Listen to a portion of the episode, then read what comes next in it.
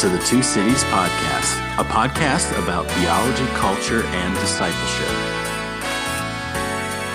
And this is episode 97. If you haven't already, please subscribe wherever you get your podcast and leave us a review. And you can also follow us on Twitter, Facebook, Instagram, or visit us at our website at thetwocities.com. On today's episode, we're reflecting on our experiences at SBL, a biblical studies conference recently, the Society of Biblical Literature and the American Academy of Religion. These are conferences that take place every November. For those like me, it's our favorite time of the year. I feel like a kid in candy shop at these conferences. There's a number of papers that are being read. People are working on various projects, articles that they hope to publish, book chapters, these sorts of things. And publishers show up and display all the new books and chat with authors about prospective book projects and these sorts of things. Just a wonderful time. And in the midst of it, there's a lot of reconnecting with people we all went to school with, people that we admire, look up to, that we have read their books, for example. It's just a wonderful time. There's a lot of receptions. I like to host one in particular. This year, of course, being in the midst of the pandemic, we had to do it partly virtually, partly in person. Last year, the event was strictly virtual, which was a disappointment for many of us who uh, love, you know, being there in person. But in this episode, what we want to do is we want to talk about our experiences uh, of participating in this hybrid format of SBL, uh, talk about the papers we presented and some of the interesting things that we experienced.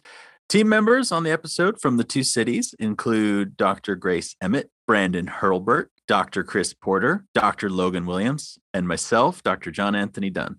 So, how about we begin by hearing about the papers that you all gave? I, I did not give a paper this year. I was kind of a late decide for even going to SBL. I was there in person in San Antonio. What what what papers did you all present, and uh, what were some of the arguments that you guys were making? Logan here. I gave a paper in the Johannine literature section which was really fun uh, and kind of rogue for me because I'm not really a gospel scholar. Uh, so it was a good kind of step into that. Uh, I gave a, a, presentation on the uh, kind of two endings of John the ending of John at the end of chapter 20, and the other John uh, ending at the end of chapter 21, uh, which are referred to as the colophons of the fourth gospel. The first one says, There are many other things that Jesus did, but these things are written so that you might believe and have life in his name. And the second one says there are many other signs that Jesus did, but if they were all written down, you know, there'd be too many books for the world to contain. Uh, and I looked at uh, the reception uh, of those colophons. Uh, in particular, there's a thesis uh, that's really popular amongst New Testament scholars that the Gospels were all written in competition with one another, both canonical and non canonical. Or in Francis Watson's words, he argues that each attempt to write the Gospel um, is an attempt to give you know the definitive picture of who Jesus is uh, in a way that contradicts uh, and is meant to displace all other gospel accounts. Uh, and I find I'm I'm incredibly skeptical of this thesis. I think it's uh, kind of part and parcel of uh, a tendency in New Testament studies to take any assertions of difference as assertions of competition, uh, which is a tendency that we've received since the dawn of modern biblical studies with F.C. Baur, who insisted that there was a competition between Petrine Christianity and Pauline Christianity. And that uh, tendency to read competition into texts um, or read sectarianism into texts uh, is uh, just something that we've inherited um, from 19th uh, century Germany, uh, and which I, I don't think uh, has a lot of compelling evidence for it. So uh, I took a stab at, at, trying to undermine this kind of broader tendency in gospel scholarship, in some parts of gospel scholarship, to see um, all the gospels as competitive uh, by looking at the reception of the Johannine colophons. Uh, and the way that those colophons are received uh, is to justify the production of what I would call bibliographic expansion. The colophons are used to justify the fact that we have four gospels. Uh, the colophons are used to justify the production of new gospels altogether. Uh, and so uh, early Christians used the, the colophons to negotiate the kind of pluriform uh, gospel, the fourfold gospel, uh, and to produce non canonical works altogether. Uh, so I, I, argued that you know the, recep- the reception in early Christianity should kind of put a question mark over the notion that the endings of John are meant to displace or um, assert the authority of the gospel over against all other gospels, past and future, which uh, is a thesis recently espoused uh, by some. So yeah, that's it. It was fun. I gave a paper in the Bible and film uh, session, and I was looking at the film First Reformed, uh, which, if you haven't seen it, uh, is definitely worth a watch. Came out in 2017, and was pairing that with Romans 8, uh, 18 to 25, the section where Paul is talking about uh, creation's groaning and humanity joining in with that groaning. So I was wanting to pair the two together and think about how we can read one through the other, um, drawing on some work by Larry Kreitzer, who's got this phrase where he talks about reversing the hermeneutical flow. So the idea of being how can we read biblical text sort of through a new lens? How can that change our perspective on how we understand the text? How can we learn more about it through film or um, fiction normally. And um, so I was particularly thinking about uh, in that film, one of the real themes is to do with climate grief. Sort of what does it mean to process the reality of climate breakdown and to feel the weight of that, to feel the sadness of that. So I was thinking about drawing that out a bit more in the Romans text, thinking about groaning along the lines of grief. And also, uh, Paul says in 822, he, he sort of says, We know that, and goes on to talk about how we all know uh, creation's groaning like this is a self-evident thing.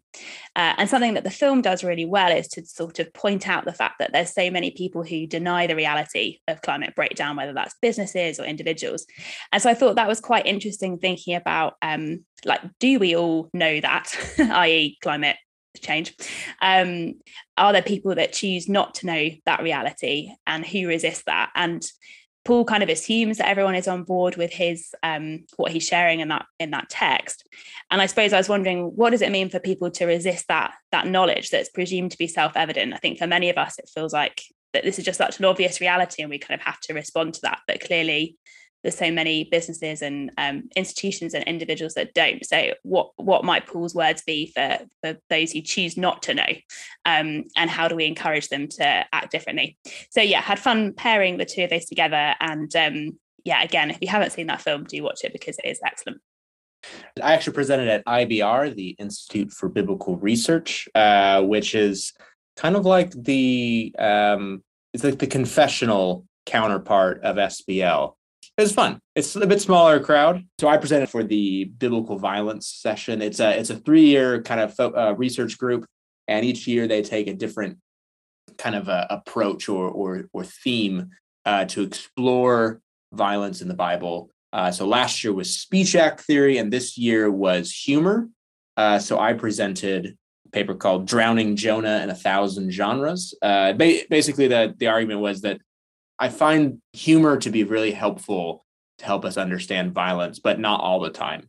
And I see a, a, a good, you know, kind of trope in the literature on biblical texts that treats, you know, some stories and Jonah in particular as kind of this this satire or this joke or this comedy, and so it ends up they put a lot of genre um, categories on the text that that that I think are appropriate to do.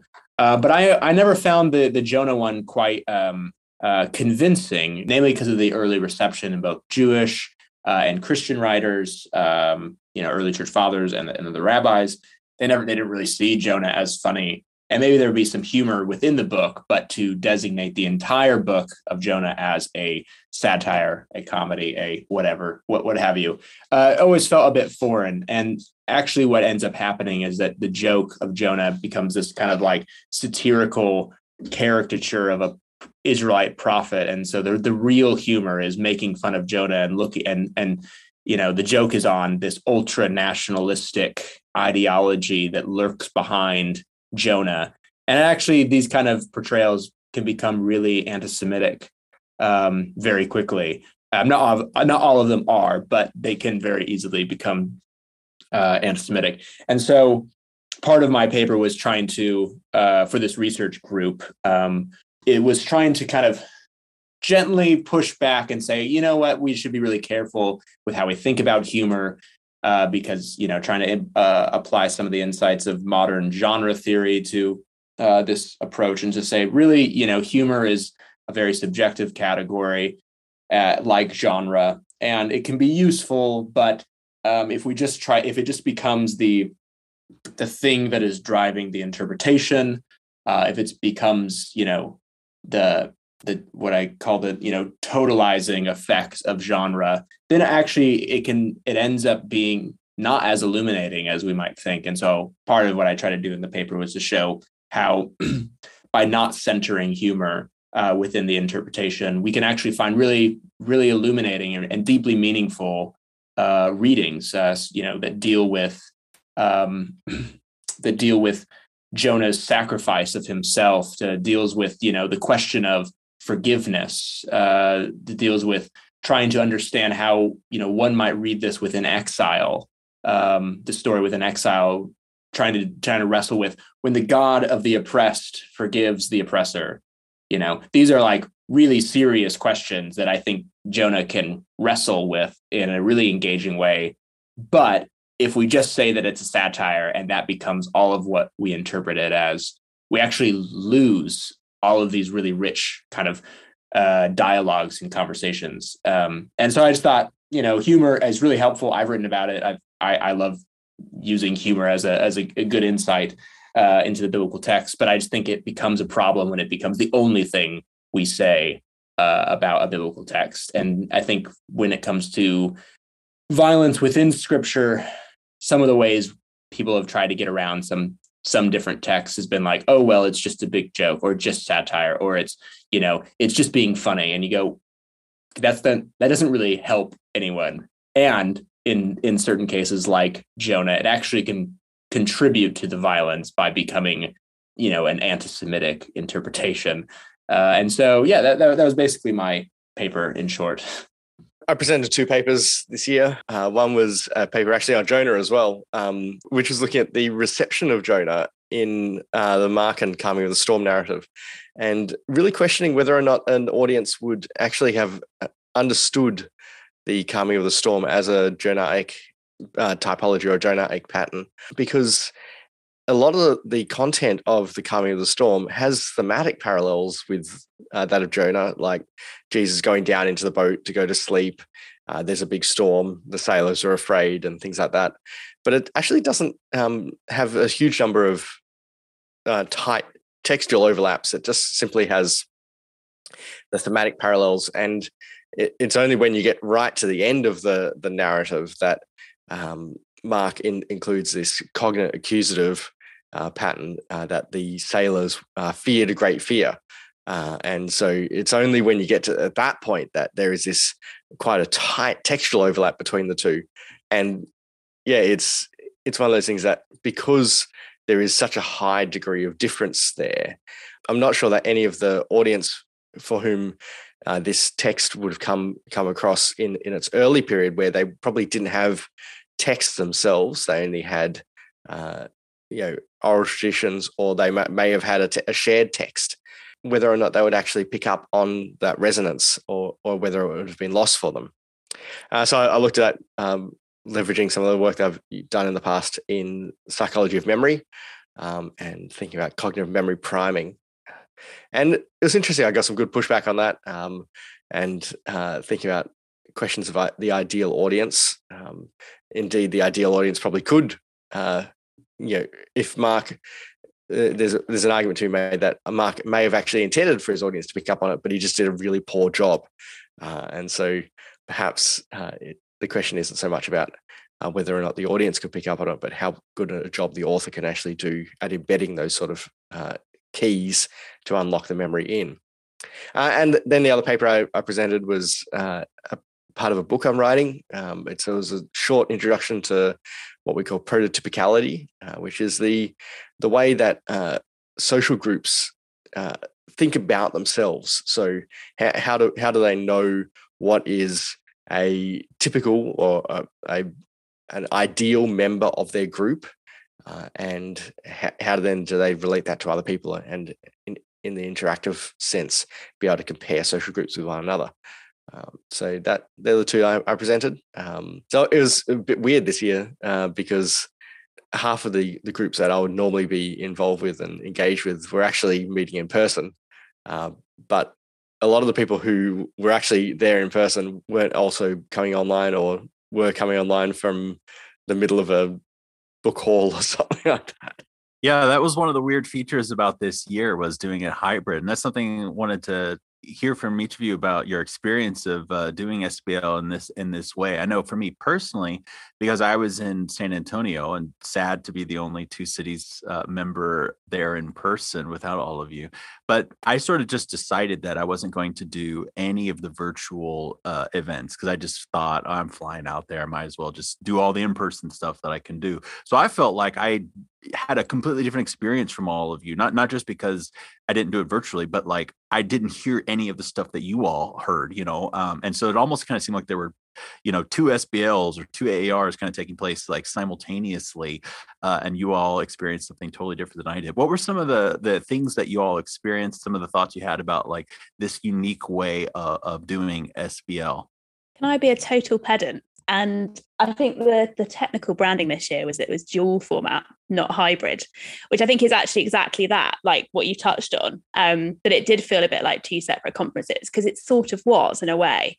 So as I was attending virtually, so that meant that I got access to loads and loads of sessions happening online, but wasn't accessing any of the papers that have been given in person.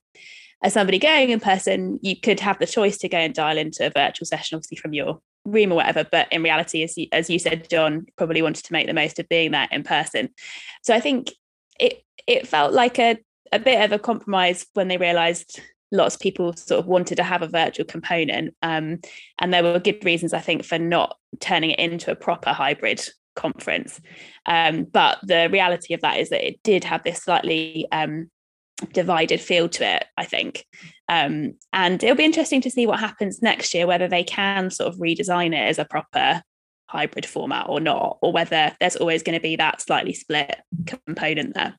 Yeah, it's interesting you mentioned that because I did go to a couple of sessions where we had people zoom in and present uh, live. Um, they had some uh, technical difficulties. They were supposed to present a, a, recording but because of some weird you know glitches that were happening they just said okay you're already here on zoom for the question and answer time so why don't you just like read your paper now? That happened a couple of times actually in different sessions that way so it did feel hybrid to me. I i, I guess i missed the language of dual format but it did feel hybrid to me because almost every session i went to had some online component to it that's really interesting because as a um, as a session host, we were told that that wasn't actually possible. Uh, that we weren't that that was verboten, completely verboten. Uh, that we sh- should not even entertain the possibility of being able to do that. Um, and so we actually had to shift sessions online that and cancel sessions that would have otherwise been hybrid. I personally enjoy the online. I, I just the the online kind of bits are, are really nice because you can just jump in and out of session. And within SBL, when you're in person, it's super awkward because everyone walks into your paper and then they all walk out. And so if you know they all walk in for someone else's paper, and then you you're like, oh, the next paper is, and then literally everyone but like four people in the room get up and leave, and you're like, this sucks. Uh, whereas on Zoom, you could just like, you know, you're just hanging out and like, honestly, I'm just, you know, don't even look at Zoom. I'm just reading my paper. So I can't really see. So it's just fun. And I think the bar for Zoom, like presentations are just a bit lowered. And I think it's nice to be able to jump in and out of sessions really easily without the awkward, like, I hate you and and this session and leave, you know. And so it, it allowed me to like go to like things I wouldn't normally have gone to um, and you don't have to make the like mad, you know, mile dash between sessions. You know, you're not limited by time or space. Sounds like a really cool uh, kind of strap line for SBL virtual. On on the flip side, from down under, uh, we're limited by time. SBL this year was from uh, 2 a.m. to 11:30 a.m., uh, which is uh, rather brutal. And with it with it being online, it means that you don't get away for it. So it means that you don't actually have all the other things in life stop, which you know for me means how I've I've got I've got kids and they need to get to school. Um, I was doing sessions. I was doing question and answer on sessions in the car driving the kids to school.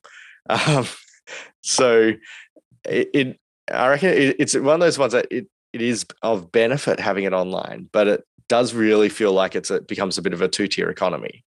um, of those who are able to make sessions because of the time zones and other commitments, and then those who are, you know, aren't aren't able to actually engage fully because of that. Yeah, and and and even you know just normal things like I need you need to cook food, you need to eat dinner. You know, it's nice that you can listen to a paper while you cook dinner or whatever. But obviously you're not going to be able to pay attention as well as if you were just single focus. So I felt like with some of the papers you you know I listened to was like what's happening? I've been cooking dinner. I don't know. Like what I like I want to ask a question but like I want I don't want to just sound like an idiot because they've answered it and I just wasn't paying attention. Maybe this is not just me. I have a really hard time focusing in conference sessions because I just I can't move. I have to sit in one place and like stare and listen.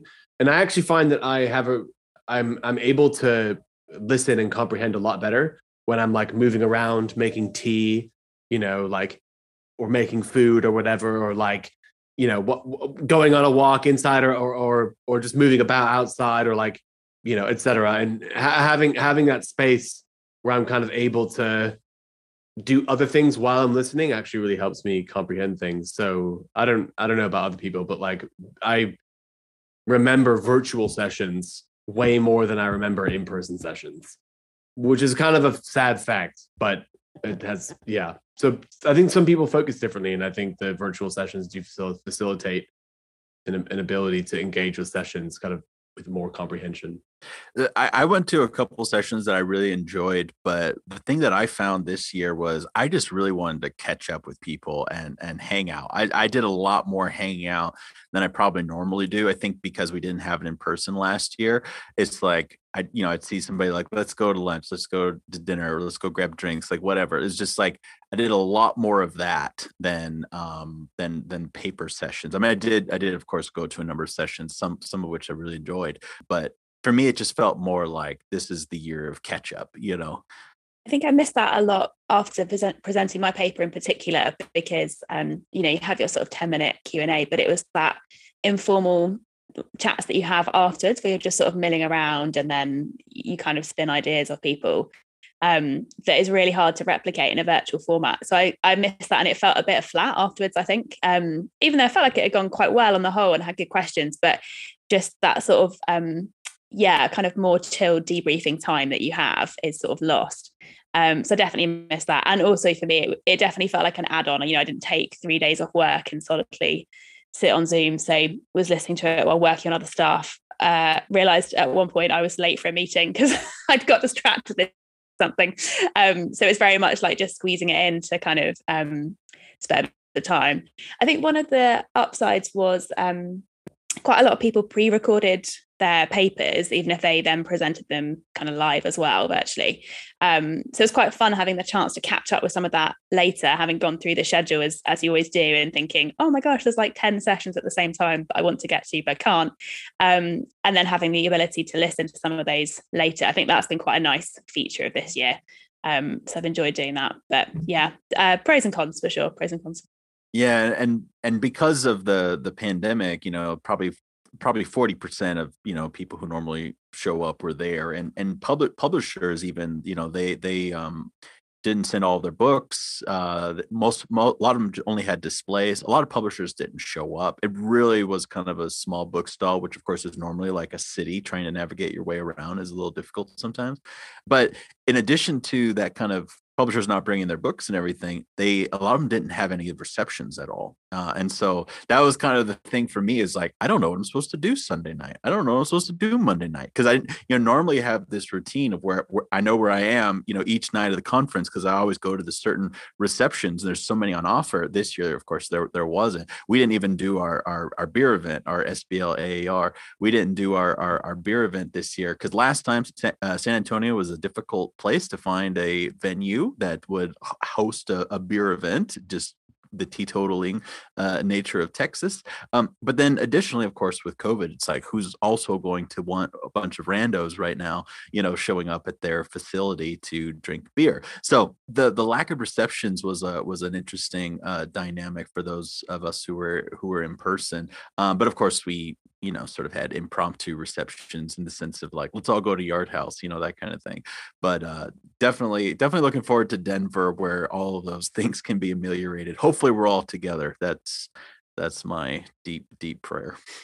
Yeah i felt like l- last year as you know like year one of the pandemic uh goodness um it was this was all still kind of new and like we were all like happy that it wasn't going on and you know we were all like good we can still do a conference. How can we make the most of it? And i felt like there was a lot more kind of camaraderie and a lot more trying to recreate social events on zoom even if they were like we know this is bad. We know we're all zoomed out. We can at least try. This year that i didn't feel like there was very anything you know i know brain collective you know, did a virtual coffee line and stuff, but like it wasn't, it, it didn't feel like the same type of like, all right, who's going to start a Zoom call? You know, like, come on, let's like all hang out and like chat. It, it felt a bit like piecemeal, felt a bit uh, different than it did last year. Last year, it felt like we were doing our best. And this year felt like we've given up mm-hmm. trying to do this the the difficulty too with these kinds of like online receptions is that like with zoom it's like we can't really break out i mean i guess you can make a breakout room but you can't really have like these little side discussions that you normally would you know? It's like it, it's like eh, all eyes are on the one person talking you know at the, in that moment. And so it's kind of like it's hard to like really replicate the experience of being at a reception when you're just kind of like bumping into people and and your little circle of people that you're chatting with starts to grow as people you know pop in or you break away and chat further with somebody else. I mean that can't be replicated and that's just uh, unfortunate. I feel like there's also that zoom fatigue like who actually wants to start yet another zoom session after you've been on zoom 24 hours a day for the last two years uh, it feels like sometimes. But um i think i think one big part that I, I really miss is that those bits after sessions or the bits in the reception where you catch up with people who came and heard your paper and or you heard someone else's paper and you want to go talk to them. And and not just the the catch up but the the ideas and the the engagement that actually comes out of that. Uh, there's a whole bunch of studies that have been done actually prior to the pandemic uh, about video conferencing and how much work actually gets done in the conference room uh, you know the ostensible meeting that you've flown halfway across the world for uh, versus how much work actually gets done by everyone else who is in the co- in the corridors. It's all of those informal interactions which actually give uh, them a lot of a lot of the fruit of a conference, and I think I, I miss that the most. Um, not being able to just really, you know, explore things that you wouldn't necessarily be able to otherwise, or being forced to do it within a you know we've got three minutes before the next session starts sort of thing yeah and and and just like in terms of I mean, I know this happens normally during SBL when, you know, there's like, oh, is it, are there any questions? And like, you're like, you want to ask a question because you have a question, but you're trying to articulate it well so you don't sound like an idiot. And then you don't, you don't, you don't say anything because, well, you don't want to sound like an idiot. Uh, but you're right. You can go up afterwards after you've had five or 10 minutes. You've written it down. You're like, you have a good question and you actually genuinely want to know. It's not like a gotcha kind of thing.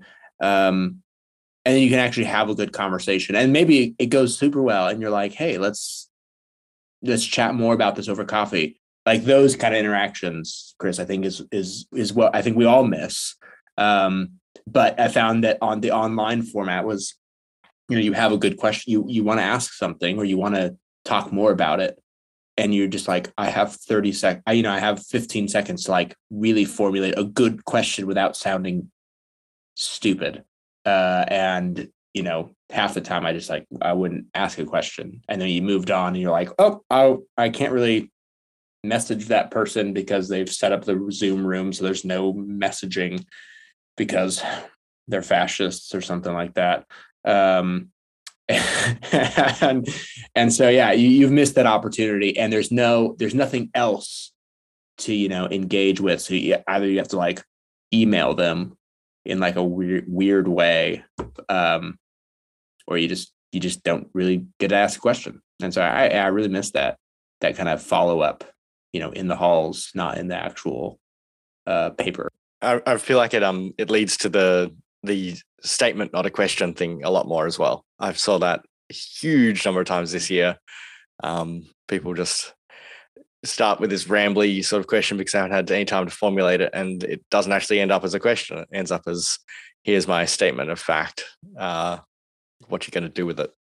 I had the suspicion that um, maybe the virtual session would, or the virtual format of SBL would kind of tone down a lot of the uh, discriminatory, sexist, etc. power dynamics, otherwise known as bullshit.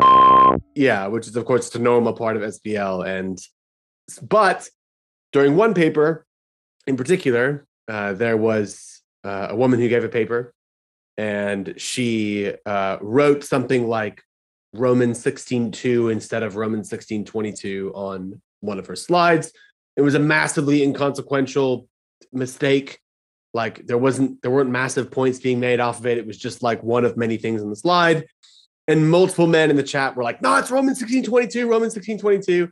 Um, and it was kind of frustrating to see like it's not necessarily that, you know, of course, yeah, it was a mistake, but of course you don't see those kinds of corrections happening in the chat when a male makes a mistake in their slide or even in the title of their paper. Like there was another there was another uh, uh, male who gave a paper uh, at SBL who literally had the wrong text in his title, and no one said anything. Um, so you know, one must wonder um, if this asymmetry is predicated upon an asymmetry or a, a difference in in sex. And uh, it was just frustrating to see that, and uh, uh, it was it was brought up by someone else on the panel actually, which I which I really appreciated. But um, it was just it felt weird to feel like, oh wait, yes, sexism is also clearly playing out in the virtual sessions as well in their kind of own way. And now we're like using the chat function to basically interrupt a woman woman presenting uh, and make uh, minor tedious corrections. And then after that, basically her paper was engaged in really in just like absurdly critical ways like questioning oh is this even relevant to the subject matter uh you know i don't get what this is about um and of course it was actually incredibly relevant.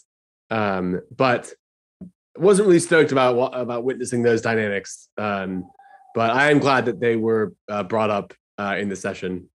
I wonder if there's something in that actually as a kind of broader point. Um every now and then I sort of step back and think about how weird academic conferences are. Like when I explain this as a concept and this, and talk about giving a paper, and they're like, "What does that mean?" I'm like, "Well, it normally means to actually just literally stand and read something that I've pre-written." They're like, "That's super weird." It's like, yeah, I would never give a presentation at work that way.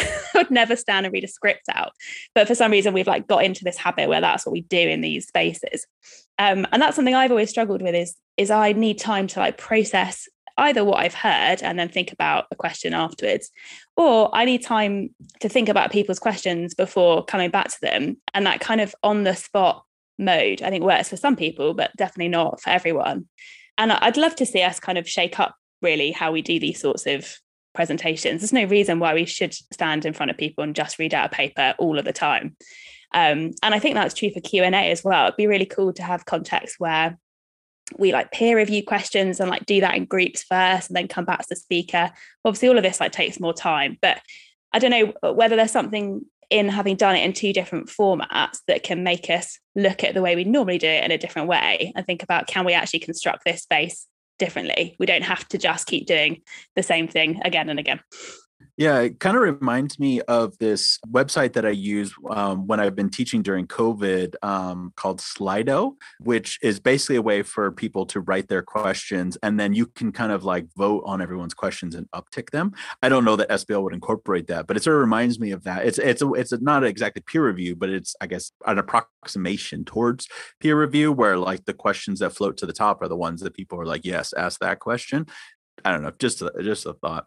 Yeah, with with you know a lot of the online uh, presentations, it it does seem that there was m- more people used you know visual aids, you know a, a PowerPoint or some kind of presentation, a video.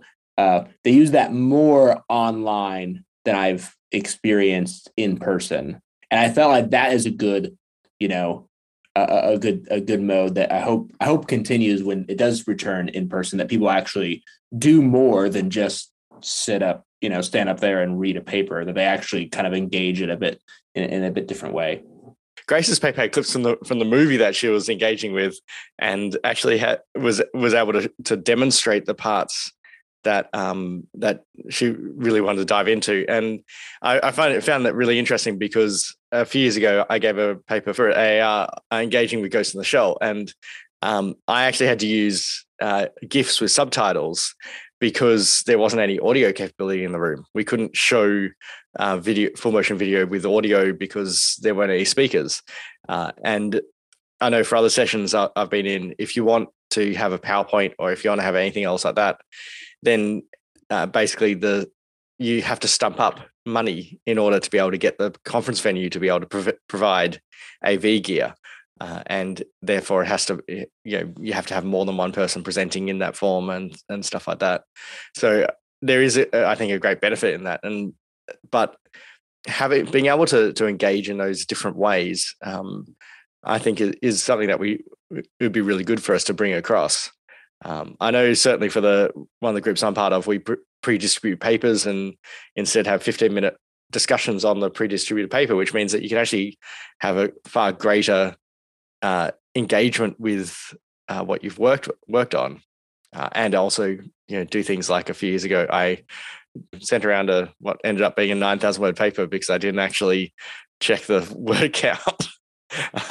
Dude, that that's nothing, man. In IBR, they pre-circulate the papers, and I don't expect anyone to read that before the session. But some dude sent an 82 page paper to this pre-circulated thing. Now, so now, now, to his credit, in his time allotted, he did somewhat, emphasis on the somewhat, uh, convey these 82 pages of information in one form or another. So I, I, I, I tip my hat to him because that was impressive. But 82 pages is a long. So 9,000 words eight is nothing to compare to that.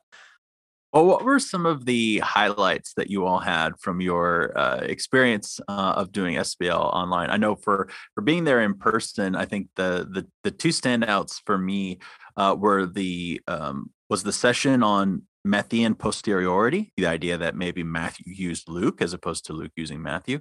That was a lot of fun because it's not a, a, a position that I had actually given much uh, thought to and even much credibility to, and wasn't persuaded by the end of it. But it was just interesting to hear people who were passionate about it uh, give give some really entertaining presentations and then mark goodacre responded and you know it's full of kind of wit and humor and really good insight. So was, eh, that was a, a wonderful um, session to be at. And uh, and then another one was uh, Sandy Richter gave the um, IBR plenary lecture on on Friday night before the IBR reception, and her talk was really fascinating. It was on dating um, Deuteronomy based upon the economy present within Deuteronomy. And she was able to kind of rule out, you know, kind of a post exilic uh, and, and even a um, monarchic origin to Deuteronomy based upon the economy presented within Deuteronomy.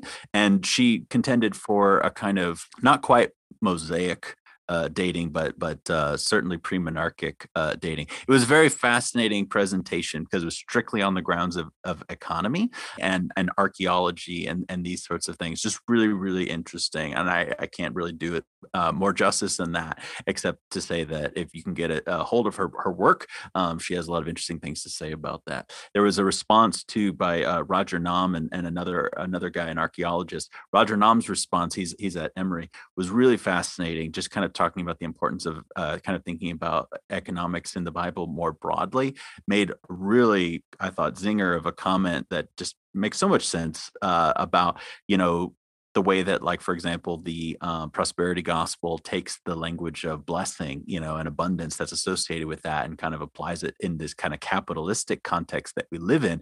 And just thinking about the agrarian economic context in which these blessings are are are being pronounced and really kind of you know um, thinking about the difference that that that that makes. I, I just thought that was a, a, a, fabulous comment.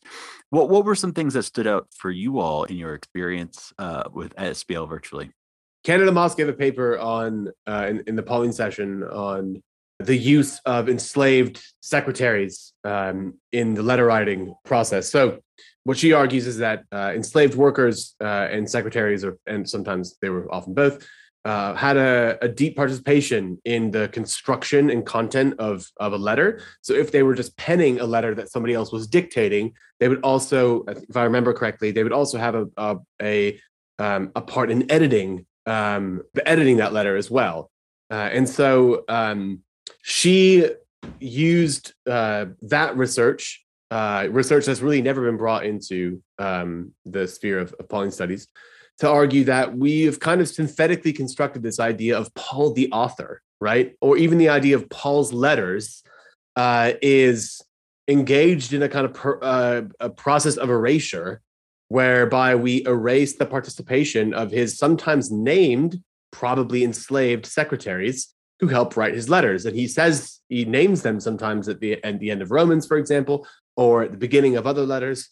Uh, and it occurs both in the in the Hauptbriefe, the the the undisputed Paulines, and also in the disputed Paulines and the pastoral letters, etc., where an, a worker is named at the beginning um, who's who's participating in the letter writing. We also see this happening in Galatians, where we know there was a secretary writing his letter because at some point at the end he says, "Oh, I write this with my own hand," which insinuates that he wasn't writing the rest of it with his own hand.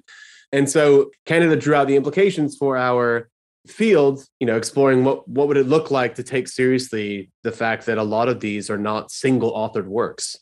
Uh, and maybe that the content of these uh, change. And also, there's a lot of theological reflections um, that we'd have to deal with regarding the fact that a lot of our New Testament documents were probably produced with the use of enslaved workers. And, you know, what does that mean theologically? Um, she kind of uh, just set up that question really well. I really enjoyed that paper. It was really challenging, but really good. I um I didn't actually catch this live, but this was a, a great pre-record that I found later. Um, Jill Hicks-Keeton uh, recorded a great paper about the Museum of the Bible. Um, anyone not familiar, that's um, fairly new museum in Washington DC that's sort of very close to the White House. Um, and uh, it was really fascinating. She's done quite a lot of work on the museum already, and is just about to uh, publish a book. I think it's co-edited with Cavan Concannon uh, about the museum. And she was looking at how we could use the museum as a sort of lens for looking back at. I think she said it was how does she describe it? A lens and a mirror for looking back at biblical studies generally, in terms of what can um, the Museum of the Bible teach us about the discipline at large, and particularly some of the dominant trends that we have in biblical studies. So, for example, the Museum of the Bible, um, the Bible could sort of be defined in numerous different ways depending on who is uh, sort of answering that question. Uh, and in the context of the museum, it's very much the sort of Protestant Bible, which is an assumption that's often shared within kind of particularly Western biblical studies. Uh, so just something like that in terms of uh, looking at the way that the museum's constructed and how that reflects back on the discipline. I thought that was quite fascinating. Um, also, a great paper by Emily Gathergood uh, on the Acts of Andrew, which is not a text I sort of know loads about, so it's fun to uh, learn more about that. Um, and particularly the way that uh, the promise of salvation is sort of bound up with um, uh, the story of the birth of a child uh, in one of the uh, narratives in that text. Um, so that was really interesting to hear more about her research on that text. Yes, I mean, I mean, I I have I listened to uh, Grace's and Chris's and Logan's papers, and they were all uh, excellent, uh, each in their own way. Outside of all of your favorite, your wonderful papers, the one that I think I keep thinking about was one that was called Jonah and the belly of the Wicker Man, and it was looking, it was approaching uh, the book of Jonah through the lens of folk horror, um, uh, kind of a really niche movie trope. Uh, so you know, there's the Wicker Man and uh, the Witchfinders General, and another one. Um, I can't remember what it's called, but I really, as a, I, I love film and cinema, but I really don't like horror because it scares me, uh, and I get scared easily, and then I have nightmares, and then it's bad. So uh, I don't tend to like horror. Uh, but I felt really compelled to listen to this paper because it was on Jonah and I had presented on Jonah. Um, and I really actually enjoyed it. It was like really fun to like uh, watch clips of this movie. It made me want to watch uh, The Wicker Man, um, whether I will or not, I don't know. Uh, but I, I really, I really appreciate this kind of discussion about using film to better understand the Bible, and I thought, you know, that that was a really good uh, example of how you know a, a genre, a particular genre, uh, could illuminate the text, um, even if it was a genre that's you know not typically applied to the biblical text, uh, such as folk horror. Yeah, I agree. Um, normally at SBL, I'd stick to things which are more traditionally within my wheelhouse. So, uh, Johannine Literature normally has like four sessions, and then the Writing Socio-Scientific Commentaries group has four, another four sessions, and by the time you, you end up with you know four or five sessions from the two or three areas that I need to keep up with for my research and writing, uh, it, it doesn't leave a huge number of extra sessions to be able to to work with. Uh, whereas because actually half of the sessions were in person and uh, not being streamed, I ended up um, going to a whole bunch of things which I wouldn't normally, uh, including indulging in my uh, religion and science fiction interests and religion and film interests or Bible and film interests. And so being able to to catch those sessions is was actually quite uh, quite good and, and quite engaging. One of the ones that I, I found really interesting um, was the ongoing discussion of genre um, that kept popping up in uh, all sorts of different papers. Uh, so Brandon touched on genre uh, when we are thinking about the, whether or not genre is a um, a comedic or a, it has humor value. Uh, but then uh, it came up uh, quite a few times when people were talking about the genre of trauma and whether or not certain texts are trauma, uh, because they are engaging in a, a, genre engagement or whether or not they're traumatic just in and of themselves. Um, and so several engagements there. And then since then, uh, because it's been recorded, interestingly, uh, this se- session wasn't supposed to be recorded, I don't think, um, but uh, the Enoch seminar recorded their review of Pharisees uh, by uh, Joseph Sievers and Amy Levine have actually popped it up on their Facebook. And so I've been able to dive back into that. I haven't finished watching it yet, but um, that's one of the benefits of um, of online, I guess, is that uh, people just screen record and then share the screen recordings after the fact. Well, I'm glad we uh, were able to do this uh, since we weren't all together. Um, you know, for SBL, it's been a lot of fun just to you know catch up and and uh, recap some of our experiences, and uh, just really enjoyed doing this. Next year, hopefully in person. See you all uh, in, in Denver. But thanks for this wonderful conversation. Thanks, John. Thanks, John. It's good to have a debrief.